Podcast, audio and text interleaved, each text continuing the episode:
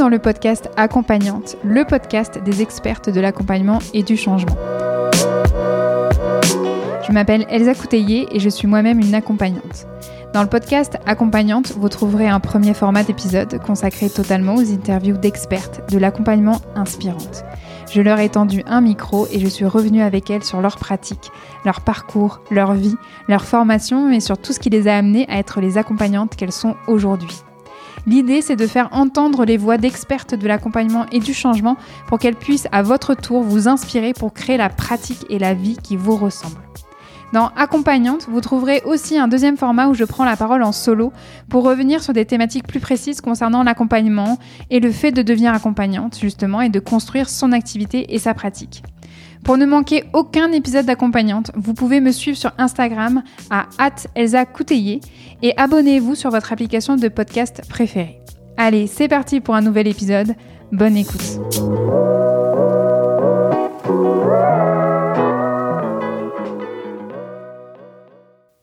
Bonjour à toutes et à tous, j'espère que vous allez bien. Bienvenue dans la partie numéro 1 de l'interview de Selma Sardouk. Voilà, ça fait quelque chose de reprendre le micro. En tout cas, je suis ravie de vous retrouver pour ce nouvel épisode d'accompagnante. Vous l'avez senti, j'étais moins disponible pour le podcast ces derniers mois. J'avais posé l'intention de moins travailler le soir et moins travailler tout court. Eh bien, ça s'est ressenti. Et puis en parallèle, j'ai vécu un tourbillon d'émancipation dans ma pratique et dans mon activité. Par exemple, j'ai énormément travaillé ces derniers mois sur la notion de productivité et de valeur.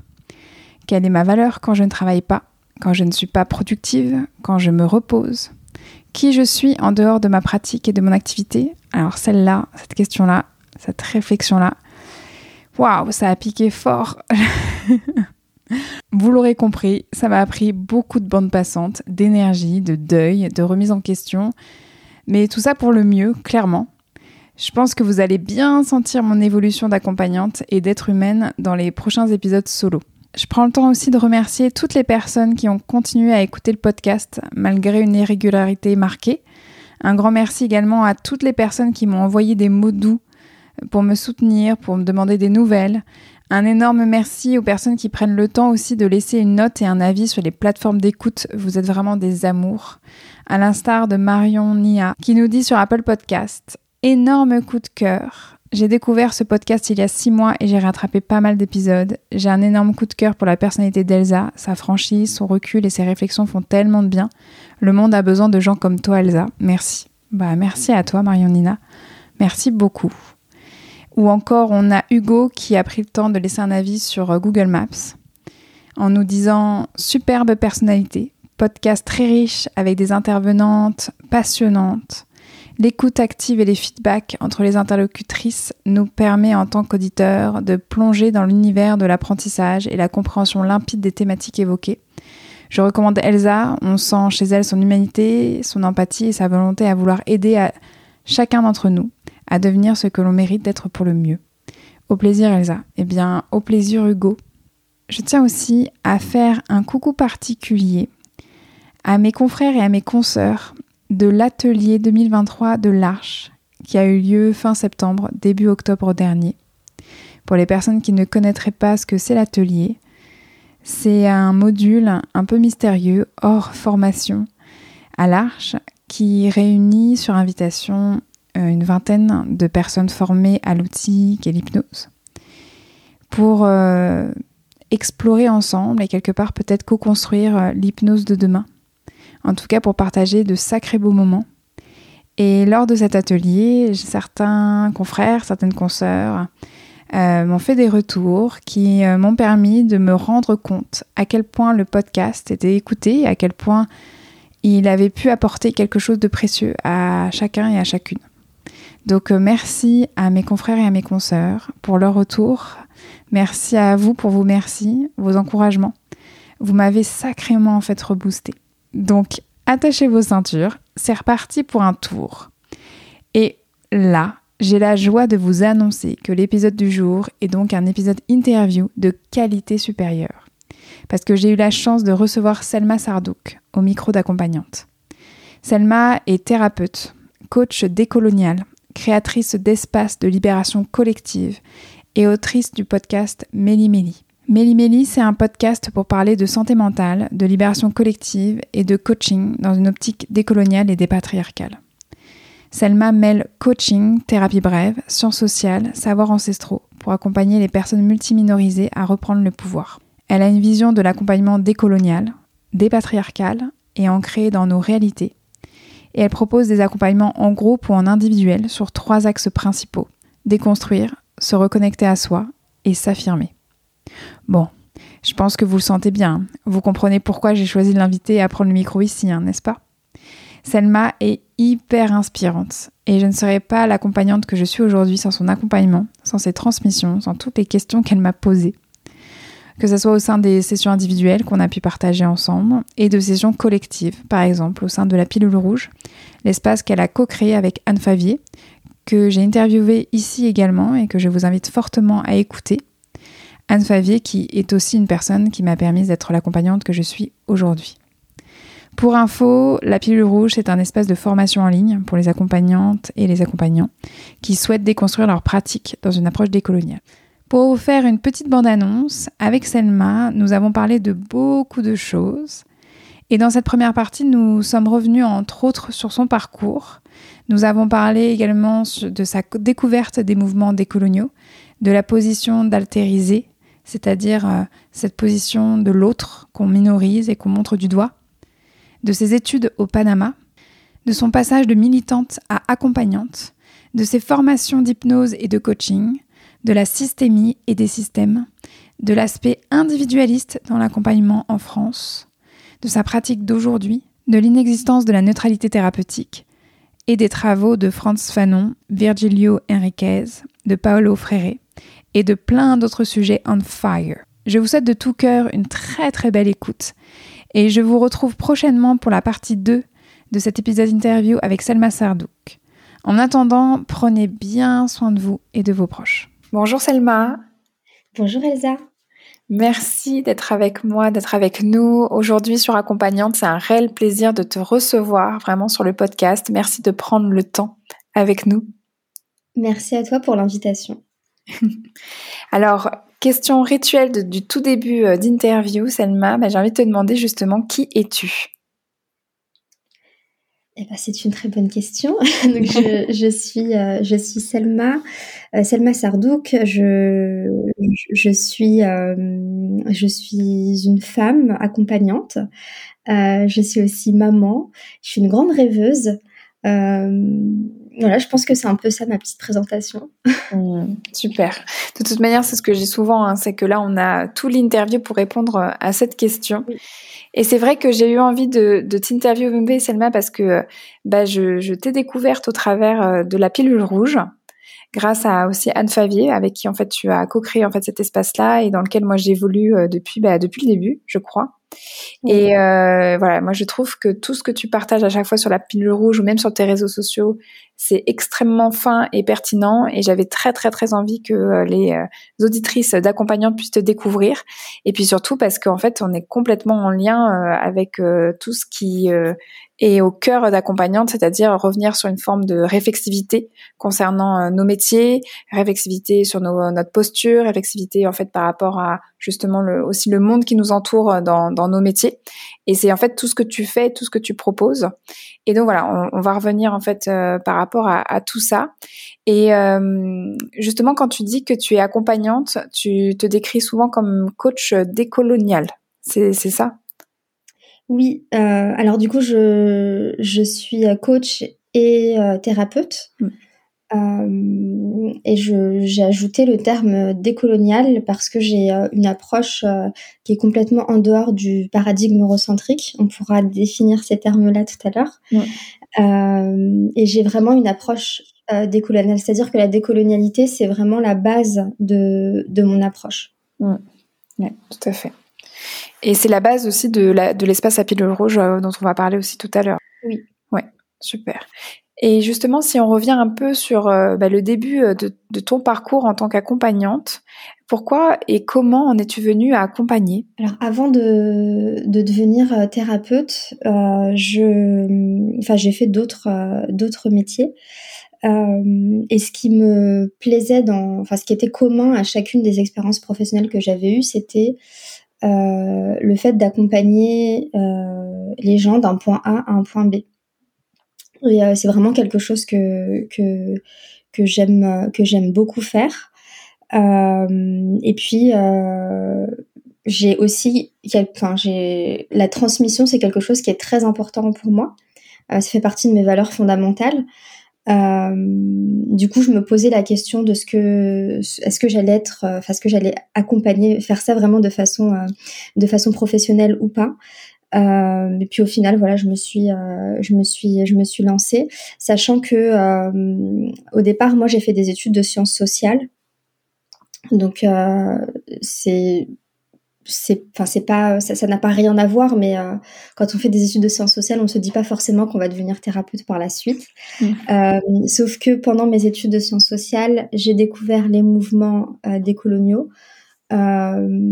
où donc le changement de la société donc dans l'approche décoloniale le changement de la société et l'accompagnement thérapeutique la guérison ça va de pair donc en fait pour moi ça avait beaucoup de sens de de, euh, de devenir thérapeute. Hmm. Ok, super. Ah oui. Et euh, justement, même avant ça, de toute manière, je sais que quelque part, tu es partie euh, de deux choses. Il y a la, tu m'avais parlé en fait lors de notre premier échange de la position altérisée, et on va peut-être même définir en fait ce que c'est. Et puis aussi même la deuxième chose, même du, du militantisme. Tu es, tu étais en fait militante d'abord et accompagnante ensuite. Euh, déjà par rapport à la position altérisée, pour les personnes qui nous écoutent et qui euh, ne comprennent pas ce que je suis en train de dire, qu'est-ce que ça veut dire toi euh, pour toi? La position altérisée par rapport à de qui des personnes qu'on accompagne? Non, plutôt de toi justement quand, quand tu es partie de ta position toi altérisée justement. En fait, bah, déjà pour revenir un peu sur mon parcours, j'ai donc je suis d'origine d'Afrique du Nord. moi, je me définis en tant que femme afro-descendante. Euh, et j'ai grandi euh, la majeure partie de, de mon enfance et mon adolescence en France. Et euh, en fait, dès que je suis arrivée en France quand j'étais petite, j'ai tout de suite euh, perçu euh, que j'étais pas comme les autres. Parce qu'en fait, on m'a tout de suite fait comprendre que je faisais pas partie du groupe, euh, parce que bah, sur mon visage, ça se voit que je, ne suis pas, entre guillemets, d'origine française, même si ça n'a pas de sens de, le dire comme ça. Mais tout de suite, en fait, euh, bah, je l'ai euh, ressenti tout de suite en étant vraiment petite. C'est-à-dire que cette position de, ne pas se sentir appartenir euh, au pays dans lequel on vit, sachant que je suis née en France. Euh, après, voilà, on est parti quelques années avec mes parents, puis on est revenu. Euh, donc cette position de ne pas se sentir appartenir au pays dans lequel on vit, dans lequel on est né, c'est quelque chose que j'ai perçu très jeune en fait. Hmm. Donc c'est cette, on, on, on est euh, mis très petit, très jeune dans la position de l'autre hmm. et, et, pas dans la position, on n'est pas dans le nous euh, universaliste comme comme on aime bien le, enfin, on aime bien parler d'universalisme et du nous, du grand nous euh, français.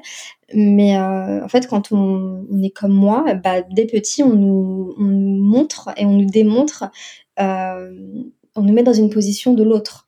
Donc c'est soit on va faire le cheminement pour effacer un petit peu tout ce qui, tout ce qui tout ce qui fait rappeler aux autres qu'on est dans cette position de l'autre pour rejoindre le nous, euh, mais ça demande beaucoup d'efforts, soit on nous le rappelle constamment. Mmh.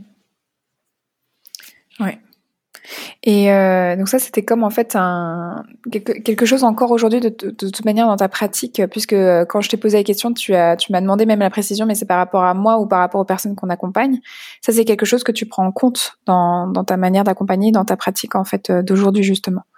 Bah, surtout si c'est formulé par les personnes que j'accompagne. Donc moi, j'accompagne surtout des, euh, des personnes euh, minorisées, c'est-à-dire qui, qui sont. Donc moi, j'aime pas le terme minorité parce que euh, c'est la société qui nous minorise et on n'est pas de fait en minorité. Mmh. quand j'accompagne des personnes, des, essentiellement des personnes minorisées, c'est des choses que, qui sont très souvent formulées. Mmh. de ne pas se sentir appartenir ou pas se sentir assez appartenir d'être souvent dans la position de l'autre euh, dans la société française. Mm. la position de l'autre qu'on montre du doigt en plus. C'est pas l'autre qu'on euh, qu'on idéalise, c'est souvent l'autre euh, qu'on montre du doigt pour, euh, enfin qu'on qu'on moque ou bien l'autre qu'on minorise justement. Mmh. complètement, ouais. Mmh, mmh. Et, et, dans ton parcours aussi, il y a toute la, il y a toute une part en fait liée au militantisme. Je viens d'une famille où euh, le militantisme, ça fait quand même partie euh, de, de, notre mode de vie. Enfin, mon père est militant. Euh, de, il a, bah, mon père aussi était accompagnant d'ailleurs. D'accord.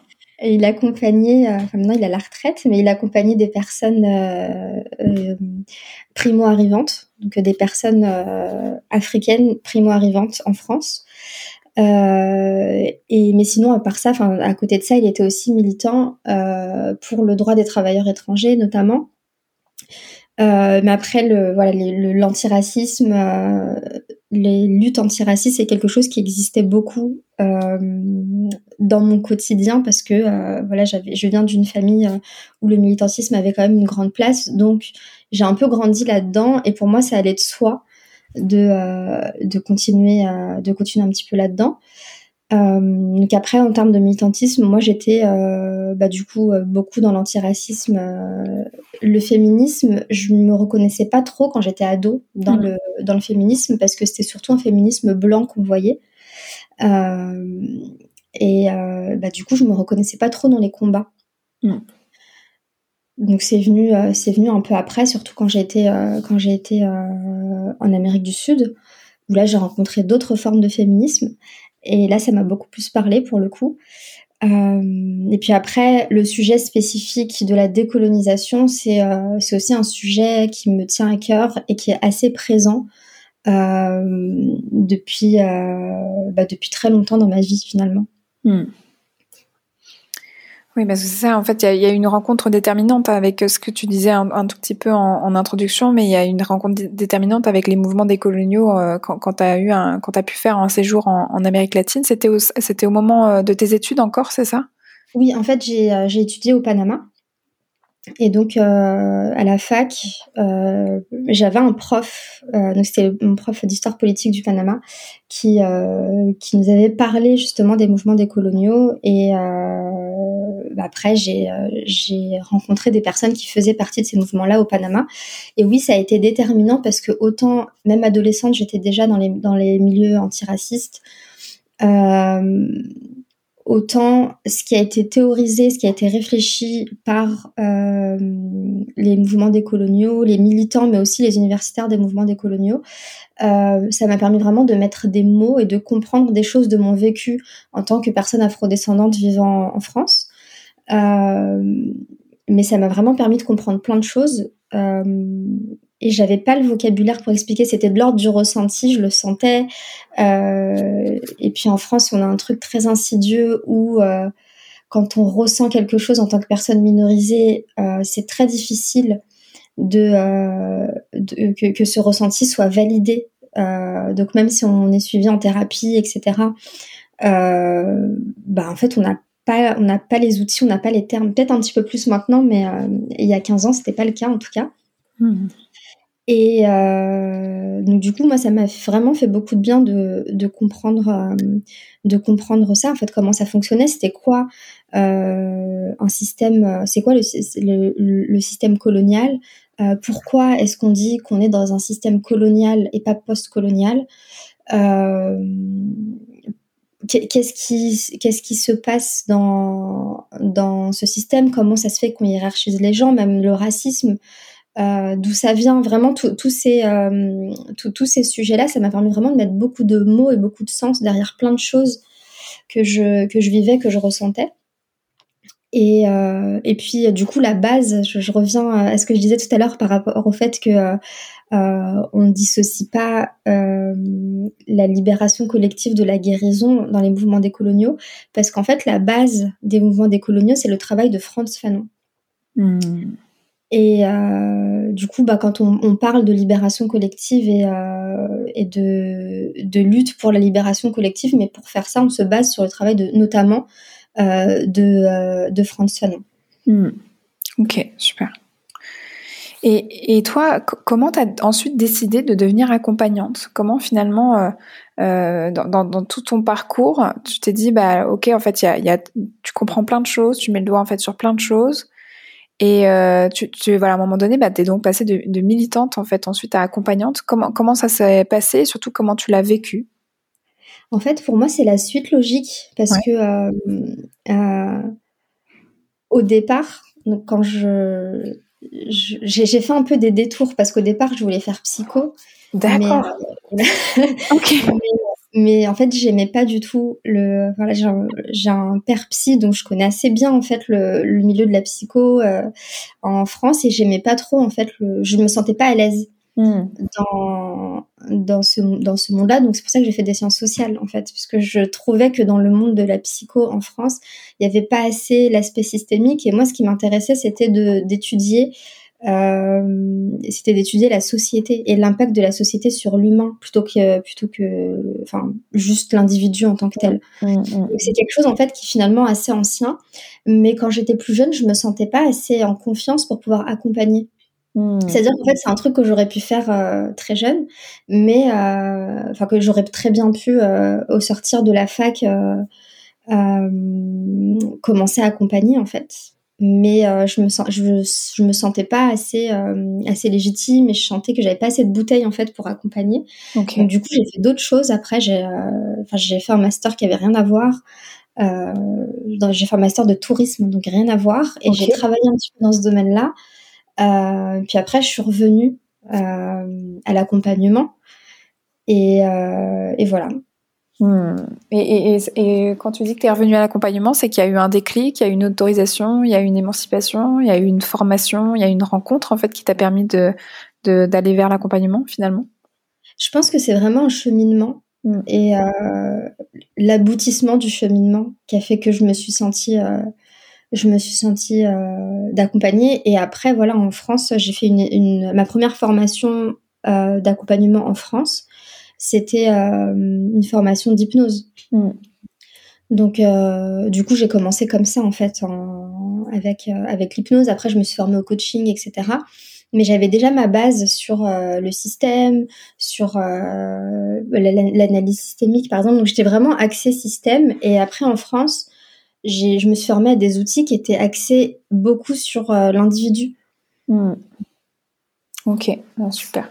Quand tu dis que tu avais ta base en fait justement euh, sur euh, le, système et tout ce qui était lié à la systémie, c'est que tu t'es, c'était au travers de tes propres lectures et par, rapport en fait justement aux études que tu avais pu faire, par exemple au, au Panama, ou est-ce que c'est que tu avais aussi été dans une école liée à la systémie? Parce que euh, je, te pose cette question parce que je trouve qu'il y a un peu un, alors peut-être que c'est moi hein, qui mélange, mais je trouve qu'il y a un peu quelque part euh, quand on parle de systémie, moi j'aime, moi j'aime bien en fait quand on précise parce que parfois en fait deux personnes qui nomment la systémie euh, ne nomment pas en fait la même chose. J'ai l'impression qu'en France, on, on s'arrête souvent en fait à la systémie, à la systémie familiale. Voilà, c'est on prend en compte l'individu dans un système et souvent on, on, nomme ce système en fait famille, voire peut-être parfois quand même entreprise, mais euh, ça s'arrête là, comme si en fait on a oh c'est bon, déjà on a pris l'individu euh, dans son contexte familial et, euh, et, professionnel, bon on va pas aller un peu plus loin quoi, comme si il n'y avait pas encore le un autre niveau que bah en fait c'est un individu dans une société. Euh, et, bah, et là, c'est vrai que parfois, en fait, euh, quand j'entends d'autres personnes, c'est vrai que quand on parle de systémie, tout de suite, c'est taxe, c'est le système, c'est vraiment la société. Euh, voilà, donc il y a systémie, il y a un même mot, mais deux, deux finalement, j'ai l'impression deux échelles. Euh, ouais, toi, toi aussi, tu sens qu'il y a un mélange en fait par rapport à ça? Oui, bah complètement. Après, euh, tout ça, ce sont des systèmes, et euh, je pense que c'est ok de donner le même nom parce que ce sont des systèmes. Mais euh, c'est vrai que en Europe et particulièrement en France, euh, le mot systémie, c'est uniquement pour parler euh, de, des entreprises et des familles, alors que euh, bah, la société, c'est un système, le pays dans lequel on vit, c'est un système, et on prend pas ça en compte. Et je trouve ça vraiment dommage parce que ça veut dire qu'on a des outils pour travailler sur le système et pour prendre en compte l'individu dans le système sociétal, mais on le fait pas. Mm. Et en fait, à ce stade-là, je pense que c'est de l'ordre du choix, euh, de l'orientation. Enfin, je, pense qu'il y, y a, vraiment, euh, euh, on, on, décide à un moment de pas voir que qu'on est aussi des individus au sein d'un système.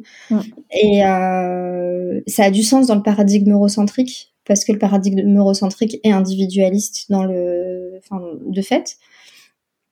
Euh, mais en fait, en Amérique du Sud, par exemple, ou euh, en Afrique, euh, c'est très rare en fait qu'on parle d'un individu hors de son système. Hmm.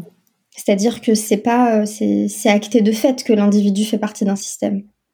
Ok. Alors pas dans toutes les approches, hein, parce que euh, évidemment que les approches européennes existent aussi ailleurs, mais euh, dans, enfin, dans la société euh, globalement, l'individu fait partie d'un système. Et c'est du coup dans les approches décoloniales, on parle souvent de paradigme eurocentrique pour parler justement du fait qu'on impose l'individualisme un peu partout dans le monde alors que ça fait pas du tout partie euh, de la culture des personnes qui vivent sur ces territoires-là.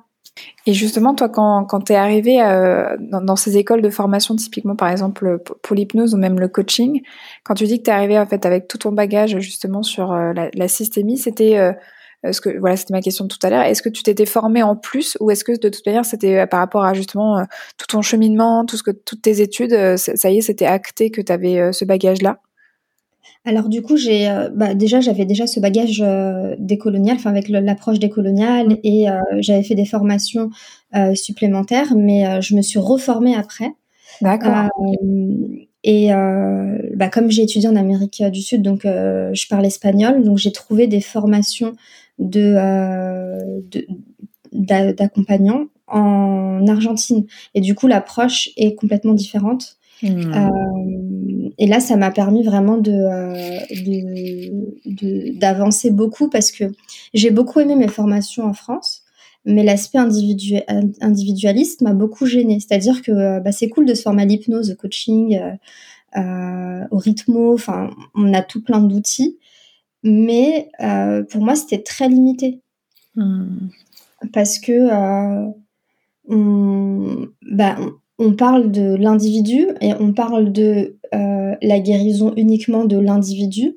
Sauf qu'on fait comment en fait quand, euh, par exemple en coaching, on dit souvent qu'on aide les gens à dépasser euh, leur propre leur propre blocage. On fait comment quand le blocage c'est la société mm. Ou les sociétés aiment bien dire aussi c'est on va aider les gens à chercher leurs propres ressources. Oui. Sauf qu'on fait comment quand il n'y a plus de ressources parce que tout a été euh, bouffé par la société? Enfin, il y a, plein de choses comme ça qui me gênaient. Et puis aussi dans les outils, euh, dans les outils proposés, je parle souvent de la pyramide de Maslow, par exemple, sur les besoins. Oui. Euh, et moi, ça me paraissait complètement aberrant que qu'on nous enseigne la pyramide de Maslow pour les besoins, alors qu'on sait que Maslow, il a fait son étude uniquement sur des hommes blancs aux États-Unis et mmh. donc peut-être que c'est pertinent pour des hommes blancs aux États-Unis, mais c'est absolument pas pertinent pour le monde entier. Mmh. Mmh, ça, c'est très intéressant parce que euh, ça montre que tu as, as, dû en fait vivre la formation et en même temps intérieurement tu devais être dans une réflexivité en fait de dingue euh, sur chaque journée en fait de formation par rapport en fait aux outils qu'on était en train de te proposer, aux grilles de lecture et aux théories en fait qu'on était en train de te proposer. Comment tu t'as vécu en fait ces formations, euh, par exemple en hypnose ou en coaching euh, au quotidien? Bah, c'était c'était assez lourd. Je l'ai trouvé j'ai trouvé à la fois top parce que j'ai appris plein de choses mmh. et j'aime beaucoup apprendre, mais en même temps à chaque fois il y avait plein de choses qui me faisaient tiquer. Et euh, du coup, j'allais rechercher parce que voilà, par exemple, Maslow, moi qu'on mette la sexualité dans les besoins primaires, pour moi déjà, c'est pas logique. Enfin, mm c'est pas ok dans en 2000 enfin je, je, sais plus on était en quelle année? Oui. Mais euh, euh, voilà on, on, on, le sait que la sexualité c'est un besoin primaire. Comment ça se fait qu'on nous apprend encore ça en fait euh, hmm. euh, là enfin dans le 21e siècle? Donc je, je, je vais regarder. Donc après en fait à chaque fois j'allais chercher l'outil euh, qui est-ce qui l'a créé c'est qui cette personne et tout le temps c'était tout le temps des hommes blancs en fait ou des femmes blanches parfois euh, assez rarement. Et puis c'était euh, mis en avant quand c'était une femme qui avait euh, eu la réflexion, qui avait créé l'outil.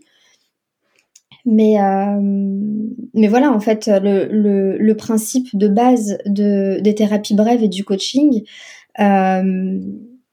c'est très individualiste et c'est fait pour accompagner une société néolibérale, en fait, donc mmh. et capitaliste. Donc c'est logique. Mmh. Mais voilà, du coup, j'ai dû faire tout un travail de recherche de pour chaque outil, de, de, déconstruction et de réflexion sur, bah, du coup, comment est-ce qu'on peut faire pour accompagner autrement. Mmh. Oui, complètement. c'est ça, c'est dès ce moment-là, tu étais déjà en train de faire le travail bah, qu'on pourrait appeler ensuite de style ou de construction de pratique. Dès, dès ce moment-là. Ouais. Du coup, je me voyais pas proposer euh, la pyramide de Maslow, par exemple, j'ai dû euh, le faire une fois en exercice euh, en, coaching.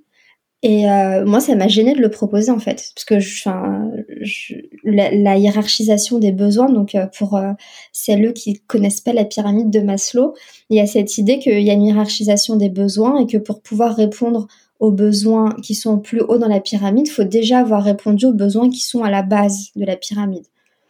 Et euh, du coup, il y a les besoins euh, primaires. Et euh, bah déjà, le fait que la sexualité soit dans les besoins primaires, je me disais, mais c'est pas, pas logique en fait. C'est un truc, c'est c'est une construction patriarcale de, une idée patriarcale de la sexualité en fait. Donc c'est pas c'est pas normal. Ensuite, je me souviens plus, mais je crois qu'il y a les besoins de sécurité. Mm. Et ensuite, il y a les besoins d'appartenance. Et puis après, il y a d'autres besoins plus hauts. Et puis moi, j'ai bloqué en fait. Je me dis, mais le besoin de sécurité pour les personnes comme moi, c'est toujours un sujet. Parce qu'on est dans une société qui nous met toujours en danger.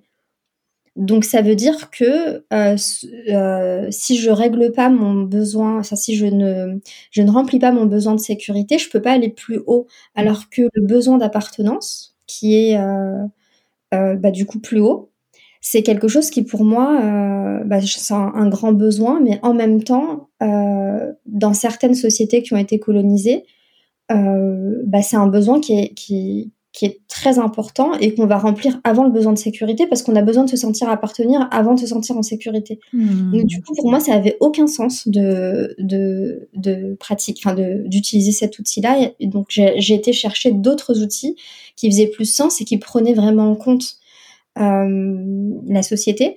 Et je me suis rendu compte que souvent, les outils qui étaient, euh, qui étaient théorisés hors du monde du coaching était beaucoup plus pertinent quand ça avait été théorisé par des, euh, proposé par des philosophes, par exemple. Hmm, ok. C'est beaucoup plus pertinent, en fait. Donc, euh, du coup, c'est là que j'ai commencé à créer ma base, euh, ma base et ma petite boîte à outils avec d'autres outils dès, dès la formation, en fait. Justement, là, là, on va arriver sur des questions sur ton accompagnement d'aujourd'hui. je sais que cette phrase « ensemble, reprenons le pouvoir », elle est importante pour toi. Euh, qu'est-ce qu'elle veut dire justement pour toi? Alors, euh, c'est ouais, c'est un petit peu mon euh, mon slogan, on va dire. je parle de reprise de pouvoir parce que quand on est on est une personne minorisée, on se rend compte assez rapidement des enjeux de pouvoir en fait. on se rend compte des, des enjeux de pouvoir des autres sur nous.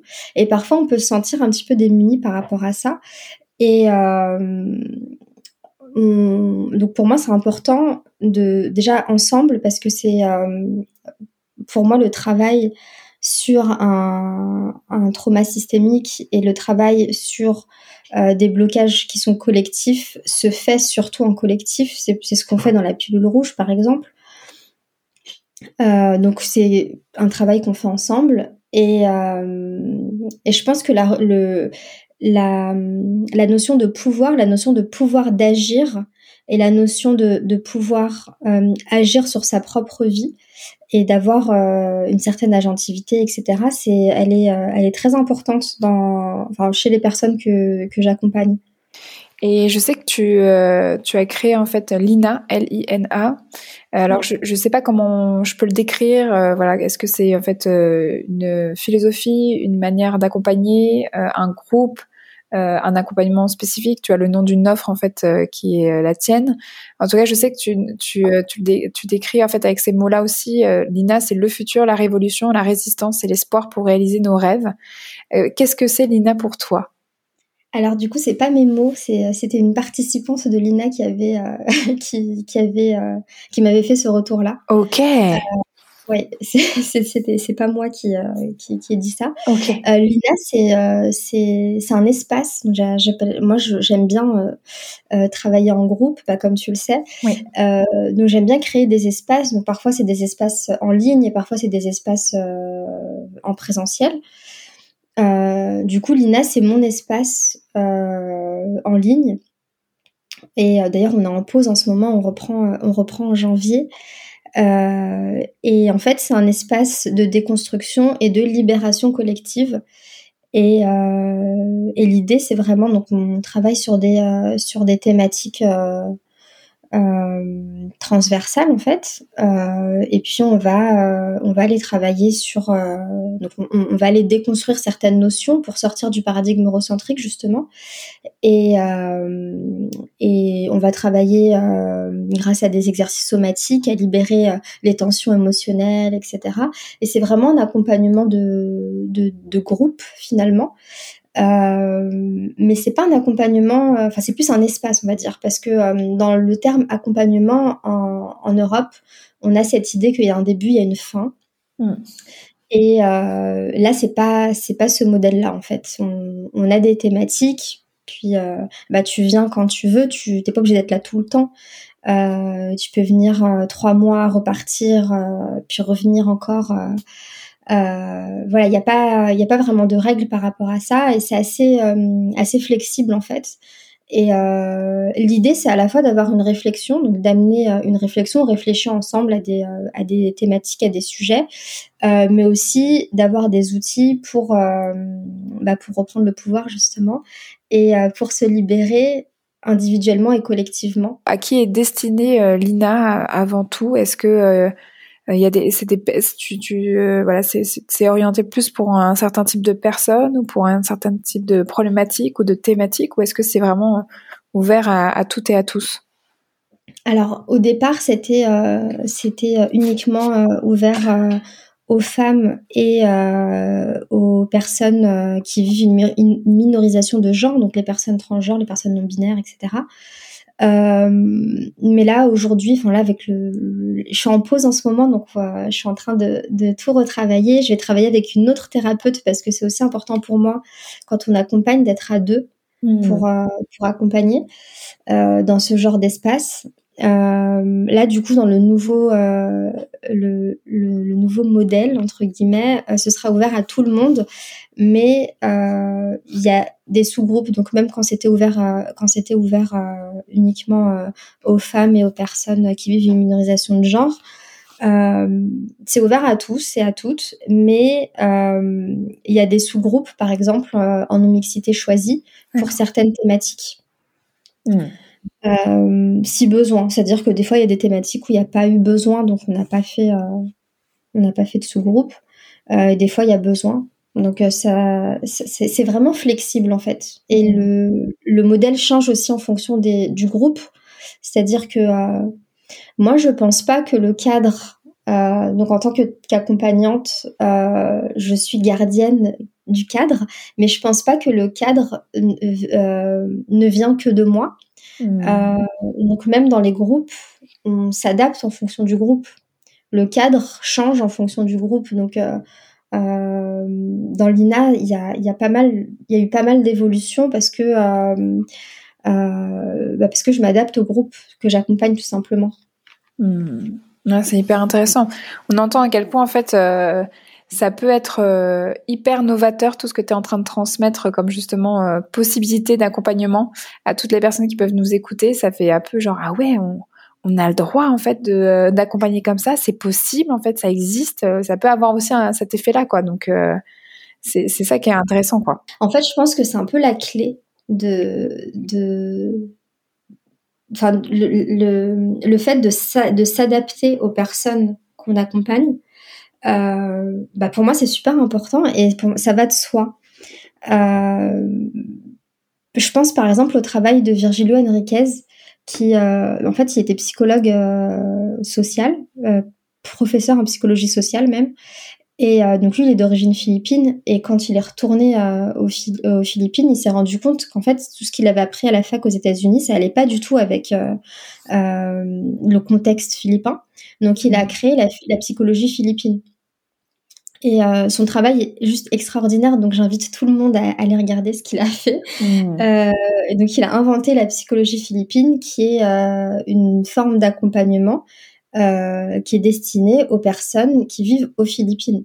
Mmh. Et le fait de s'adapter aux groupes et aux personnes qu'on accompagne, c'est la base pour moi d'un accompagnement. Parce qu'en fait on part de on part du réel des personnes qu'on accompagne. Et, euh, ensuite on, on, remonte ensuite on crée des outils parce que des fois on trouve pas d'outils. Donc on va créer des outils qui, qui servent euh, le groupe qu'on accompagne ou les personnes qu'on accompagne plutôt que d'essayer de partir vers le haut et de se dire euh, j'ai tel outil, là, cette, euh, cette, personne a telle problématique, on va essayer de faire rentrer euh, sa problématique dans l'outil. Mm. Et en fait, le, le paradigme eurocentrique nous fait penser comme ça parce qu'on part du haut pour aller vers le bas, alors que dans d'autres approches, en fait, on part du réel de la personne qu'on accompagne. Et pour moi, c'est plus logique, en fait. On part du réel de la personne qu'on accompagne, du réel du groupe qu'on accompagne si on accompagne en groupe. Et ensuite, on va créer ensemble des, euh, outils, parce qu'en tant qu'accompagnante, moi, je me considère pas comme au-dessus, comme sachant mieux que. Je me considère comme un outil qui permet euh, la libération de, des personnes que j'accompagne et je me considère comme faisant partie du groupe aussi. C'est-à-dire que euh, c'est pas parce que je suis accompagnante euh, que les, les sujets qu'on est en train de travailler, euh, bah pour moi c'est réglé. Mm. Donc du coup je fais aussi partie du groupe et euh, j'amène aussi un petit peu de moi dans le groupe et c'est, enfin pour moi c'est quelque chose qui est logique dans ma façon de dans ma façon de travailler. Mm. non, mais je trouve que c'est très fin, hyper intéressant, hyper pertinent. Euh, ça vient, je pense, euh, aussi moi me faire beaucoup de tilt sur euh, tous les questionnements que je peux aussi recueillir justement depuis la création du podcast accompagnante quand j'accueille en fait des, des, accompagnantes qui me disent que elles sentent qu'elles sont désalignées par rapport en fait à, à leur pratique, qu'elles ne pratiquent pas exactement comme elles auraient imaginé ou voulu en fait pratiquer, qu'elles sentent qu'il y a un truc, tu sais, elles n'arrivent pas trop à le nommer, il y a un truc qui va pas, il y a un truc qui fait pas sens, il y a un truc qui fait que oui, elles sont contentes d'accompagner, mais c'est tu vois, c'est pas il y a un truc, c'est hmm, ça, ça marche pas encore exactement comme elles auraient envie, ou ça ne fonctionne pas, ou elles s'épanouissent. Voilà, c'est l'épanouissement que je cherchais. Elles ne sont pas si épanouies que ça en fait dans, dans leur accompagnement.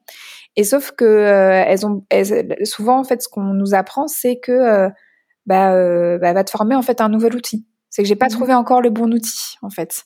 J'ai pas, c'est, et, et en fait c'est là tout ce que tu es en train de nous dire, c'est que il y a quelque part en fait on nous a pas encore appris à, à, aller encore euh, plus loin, encore un cran plus loin sur l'idée de nous adapter en fait à l'autre, tellement en fait que on peut tout inventer au niveau du cadre, qu'on peut aussi s'inclure en fait dans ce cadre-là, et qu'en plus euh, tout peut être inventé pour la personne. Parce que c'est vrai que typiquement si on reprend l'hypnose, on nous dit hein, que la base euh, c'est le tri sur l'autre, euh, c'est la disponibilité, la présence à l'autre, le fait que la posture basse aussi, la synchro. Donc on nous dit quand même que l'autre est plus important que nous en fait dans la session et, et que voilà tout est là. Mais quelque part derrière c'est quand même en fait après prendre la personne et la guider vers certains outils, vers certains protocoles, vers certains processus. Donc c'est comme si en fait on commençait à faire ça mais qu'on nous avait pas appris en fait à le faire vraiment jusqu'au bout et presque en fait à nous émanciper de plein de choses pour pouvoir vraiment continuer en fait à, à créer euh, from scratch mais tout le temps que ça soit au niveau de notre cadre mais aussi au niveau en fait de, des processus en fait qu'on pourrait proposer voilà, je sais pas comment ça te parle quand je dis tout ça? Ouais, ça me parle, ça me parle beaucoup là quand tu me parles d'hypnose. Euh, c'est vrai qu'on nous le dit tout ce que tout ce que tu dis, il faut être centré sur l'autre, etc. Mais on nous montre complètement l'inverse. Mmh. C'est et c'est euh, c'est un peu la problématique, c'est qu'on nous dit euh, euh, entre ce qu'on dit et ce qui se passe réellement, il y a un gap en fait, parce qu'on nous dit oui, il faut être centré sur l'autre, il faut une posture basse, etc., etc. Mais en même temps, ben on, on, guide la personne, donc on n'est pas centré sur l'autre. Enfin, on, on, on l'apprend et on l'amène vers, enfin, vers un protocole, par exemple. Mm. Alors qu'en en vrai, le protocole, on pourrait ne pas l'utiliser. Et c'est un protocole qu'on a appris, donc c'est ce que je te disais tout à l'heure. En fait, on prend quelque chose qu'on a appris et on va essayer de le faire coller à la personne euh, qu'on a qu'on a en face de nous. Ouais. Ce qui peut être euh, euh, très pertinent parfois, mais parfois c'est pas le cas. Et en fait, on nous apprend pas à faire sans. Exactement. Exactement. Ouais. Et, et, et, là, on, moi, je sens en fait la douleur parfois des accompagnantes hein, par, par, par, rapport à ça.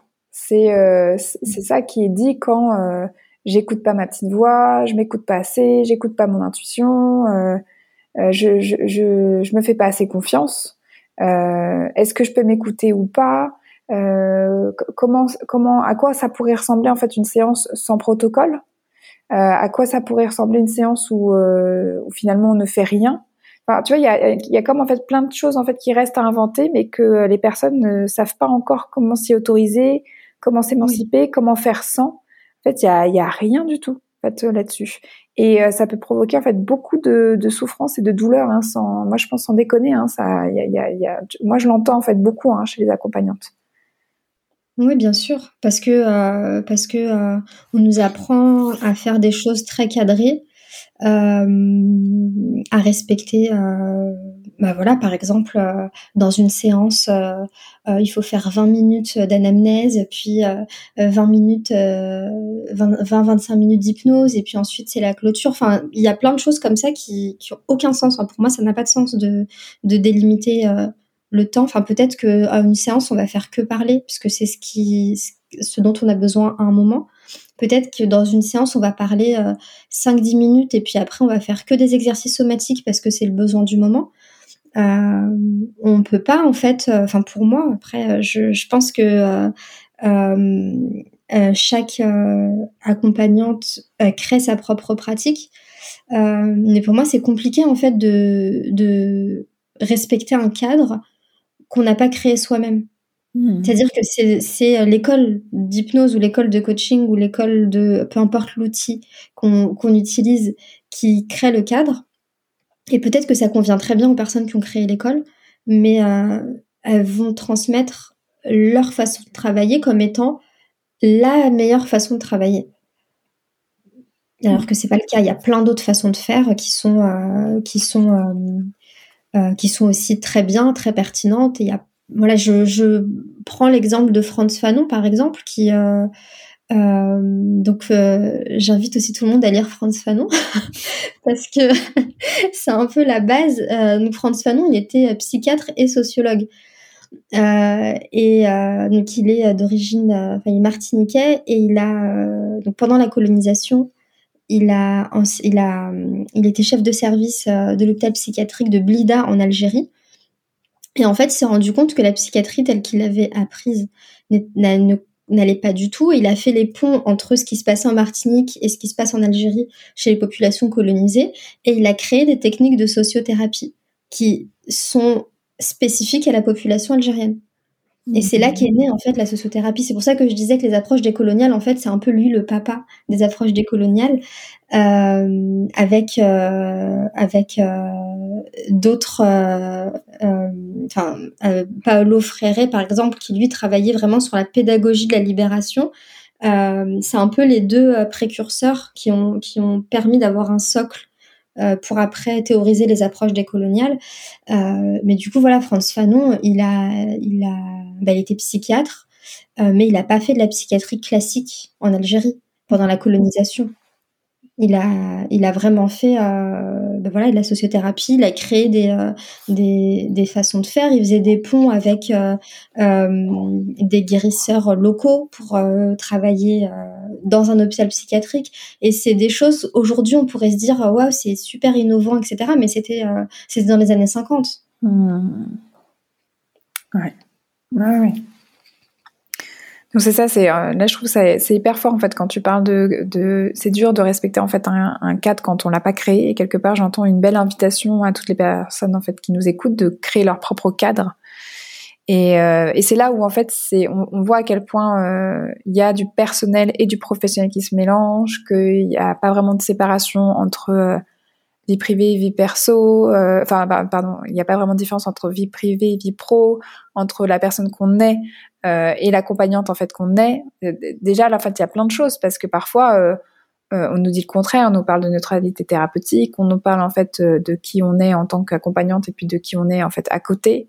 dans tout ce que tu dis, en fait, on, on sent qu'à quel point en fait, c'est important d'aller s'affirmer, se reconnecter à soi, de déconstruire, de construire. C'est, ouais, ça, ça, te parle quand je dis tout ça? Ouais, bah, tu as parlé de neutralité euh, thérapeutique. Euh, je crois pas du tout à ça. en fait, euh, la notion de neutralité, c'est une notion qui est super intéressante dans, euh, dans la construction de la blanchité, en fait. parce que ce qui est considéré comme neutre, enfin dans, dans la société, hein, ce qui est considéré comme neutre, c'est les personnes blanches. Mm. Euh, donc par exemple, quand euh, on va étudier, donc quand, les, les, Européens vont étudier les, euh, les autres cultures, ils pensent qu'ils sont neutres, qu'ils n'ont pas de bagage culturel et qui qui voient pas le monde à travers leur, leurs yeux d'Européens en fait. Mm. et ben dans l'accompagnement, c'est pareil, ça n'existe pas la neutralité. On, on accompagne forcément depuis euh, sa propre fenêtre de, en tant que personne, depuis sa propre carte du monde, en fait. Mm. On n'est pas, euh, on, on n'est jamais dans une posture neutre, ça n'existe pas. Mm. je, suis complètement d'accord avec ça. Et, et, je me rappelle, ça, ça, me, ça, me fait tilter par rapport à une question que j'avais reçue il y a un petit moment déjà euh, d'une auditrice, euh, justement d'accompagnante, et qui m'avait dit comment on fait pour accompagner sans imposer sa carte du monde à l'autre? Euh, et, j'avais trouvé en fait cette question très intéressante en fait sur plein plein de niveaux. Mais, mais toi, quand je te la pose comme ça, qu'est-ce qui qu'est-ce qui te ouais, qu'est-ce qui fait tilt déjà en toi? Euh, bah, c'est une question très pertinente du coup. euh, mais l'idée c'est de, de déjà prendre en compte qu'on a une carte du monde. Mm. Et de, de, de, de, vraiment comprendre qu'on a une carte du monde, de comprendre que euh, bah non, on n'est pas neutre, que euh, il y a forcément des choses à un moment donné, peut-être pas dans tous les accompagnements, mais dans certains accompagnements, il y a des choses qui vont euh, euh, qui vont venir réveiller certaines choses désagréables chez nous, et c'est ok en fait. Mm. parce qu'on n'est pas neutre, on est des êtres humains, donc on n'est pas, on n'est pas neutre. Donc comment on fait pour pas imposer sa carte du monde? C'est tout, tout, simplement en ayant une ouverture en fait à l'autre et en, en, parce que pour moi, quand on dit qu'on est neutre, on impose sa carte du monde. Mm. Si on dit qu'on est dans la neutralité, c'est qu'on se rend pas compte qu'on a une carte du monde et qu'on l'impose. Mm.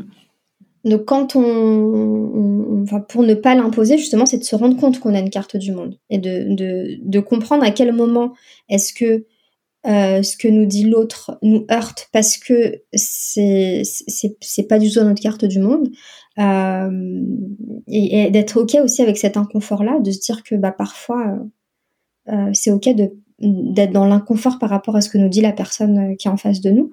Mais du coup de rester dans l'ouverture de se dire que c'est ok étant donné qu'il n'y a pas de neutralité et qu'il n'y a pas de de de meilleure façon de penser que l'autre, on va dire, euh, que c'est ok d'avoir en face de soi quelqu'un qui pense pas pareil et qui a une autre vision des choses. On va pas lui imposer la nôtre. Mm, mm, mm, Un grand merci pour votre écoute. Vous pouvez retrouver toutes les ressources mentionnées dans cet épisode dans la section détails de celui-ci ou dans la description sur votre application de podcast préférée. Tous les épisodes d'accompagnante sont à votre disposition sur mon site internet slash podcast. Si cet épisode vous a plu, si vous voulez soutenir mon travail et m'aider à faire grandir accompagnante, vous pouvez le faire en notant, commentant et partageant le podcast autour de vous, dans la vie hors ligne ou dans la vie en ligne. D'ailleurs, pour le en ligne, vous pouvez le faire directement sur votre application de podcast préférée comme sur Apple Podcast, ou si vous le souhaitez, vous pouvez aussi directement mettre un avis sur ma fiche Google Maps Elsa. On se retrouve très vite pour un nouvel épisode. En attendant, vous pouvez me suivre dans ma vie d'accompagnante sur mon compte Instagram Elsa J'y partage ma pratique et des conseils pour une relation harmonieuse avec soi et avec ses émotions. À très vite.